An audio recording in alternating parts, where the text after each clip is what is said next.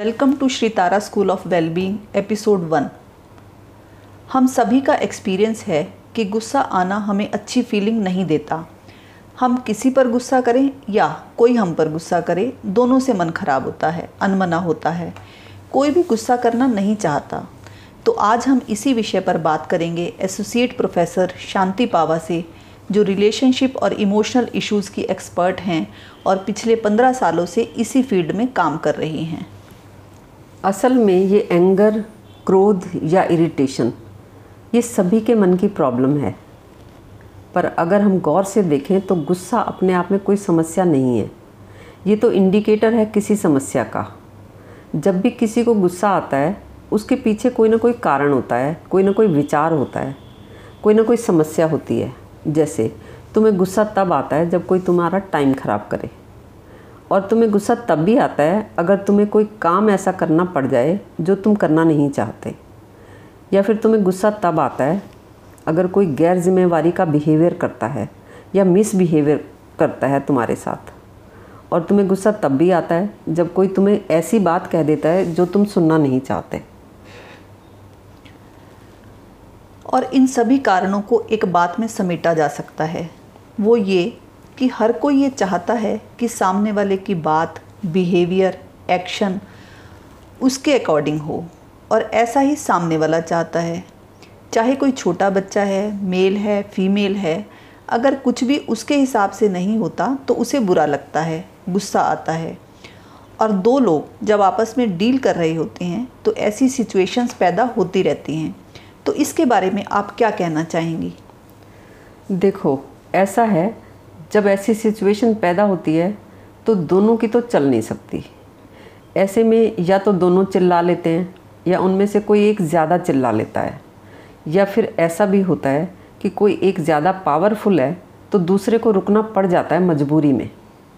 काफ़ी बार हस्बैंड्स ज़्यादा चिल्ला लेते हैं, लेकिन कई बार ऐसा भी होता है जहाँ हस्बैंड्स चुप कर जाते हैं। जब बच्चे छोटे होते हैं, कमज़ोर होते हैं डिपेंडेंट भी होते हैं तो माएँ ही बच्चों पर चिल्लाती रहती हैं। पर जब कुछ बड़े हो जाते हैं तो कहीं बच्चे गुस्सा करते हैं तो पेरेंट्स चुप कर जाते हैं। कहीं पेरेंट्स गुस्सा करते हैं तो बच्चे चुप कर जाते हैं।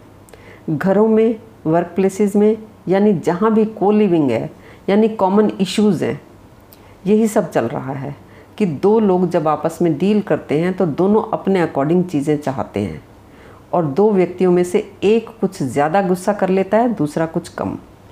तो एक बात तो पक्के तौर पर कही जा सकती है कि ना तो किसी को गुस्सा करना अच्छा लगता है, ना ही कोई हम पर गुस्सा करे तो अच्छा लगता है। गुस्से की फीलिंग और एक्सप्रेशन दोनों ही इंटरनल एक्सटर्नल कॉन्फ्लिक्ट का रीज़न है। हाँ बिल्कुल। किसी को भी ना तो अपना किया गुस्सा जस्टिफाइड दिखता है, ना ही दूसरे का किया हुआ गुस्सा। सभी को लगता है कि बेकार में गुस्सा किया। गुस्सा करने का कोई फ़ायदा तो हुआ नहीं। दूसरा ना तो समझा, ना ही बदला। और बात भी बनने की बजाय बिगड़ गई। और मन भी दोनों के खराब हुए। तो आपका कहना है कि दोनों को गुस्सा आ रहा होता है। फ़र्क सिर्फ़ एक्सप्रेशन का होता है और सिचुएशन दोनों के लिए ही अनप्लेजेंट हो जाती है। बिल्कुल सही कहा तुमने पर अब किया क्या जाए? अगर हमें लगे कि सामने वाला हमें सता रहा है हमें बुरा भला कह रहा है हमें तंग कर रहा है हमारी इंसल्ट कर रहा है और रिक्वेस्ट करने पर या प्यार से मना करने पर भी नहीं मान रहा तो करें क्या?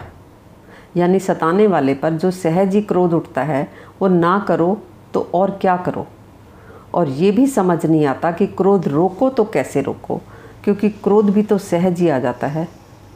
पर जब भी तुम गुस्सा करते हो, तुम खुद को ना समझ, बुरा शॉर्ट टेम्पर्ड समझने लग जाते हो।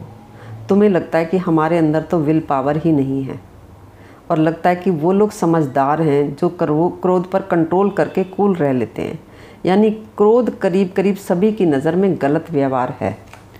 वैसे कुछ लोग ये भी कहते हैं कि बंदे को अपनी भड़ास निकाल लेनी चाहिए। इसमें कुछ गलत नहीं है। यानी कुछ लोग क्रोध की भड़ास को निकाल देने को सही भी बताते हैं।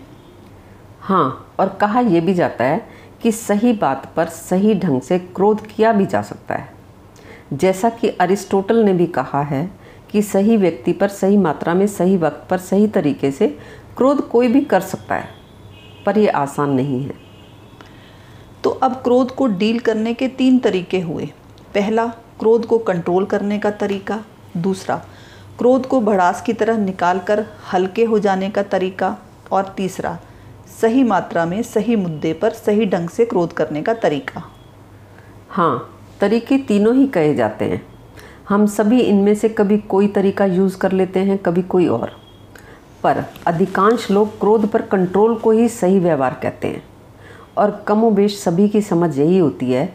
और करीब, क्योंकि करीब करीब पक्का ही पता होता है कि क्रोध को कंट्रोल करना ही सही व्यवहार है, या क्रोध को ना करना ही समझदारी है, सभी को लगता है कि बात तो शांति से करनी चाहिए थी, पर हम ही नहीं कर पाते।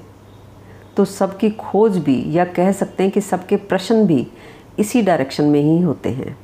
यानी सब जानना चाहते हैं कि कैसे इस क्रोध पर कंट्रोल की प्रैक्टिस करें। या जानना चाहते हैं कि चाहे भीतर तो क्रोध पड़ा रहे, पर उस क्रोध के रहते रहते भी शांति से बात करने की प्रैक्टिस कैसे करें? तो आज हमने जाना कि ना चाहते हुए भी अनप्लेजेंट होते हुए भी आखिर गुस्सा क्यों आ जाता है? अगले एपिसोड में हम बात करेंगे कि गुस्से के संबंध में प्रैक्टिकली हम कर क्या सकते हैं। क्रोध को दबाना तो ऐसे हुआ कि आप आराम से बैठे हैं और कोई आपके पैर पर पैर रखे और आप चिल्लाएँ भी ना। पर फिर करें क्या? क्रोध के संबंध में हमारा नेक्स्ट एपिसोड होगा। क्यों खतरनाक है क्रोध पर कंट्रोल?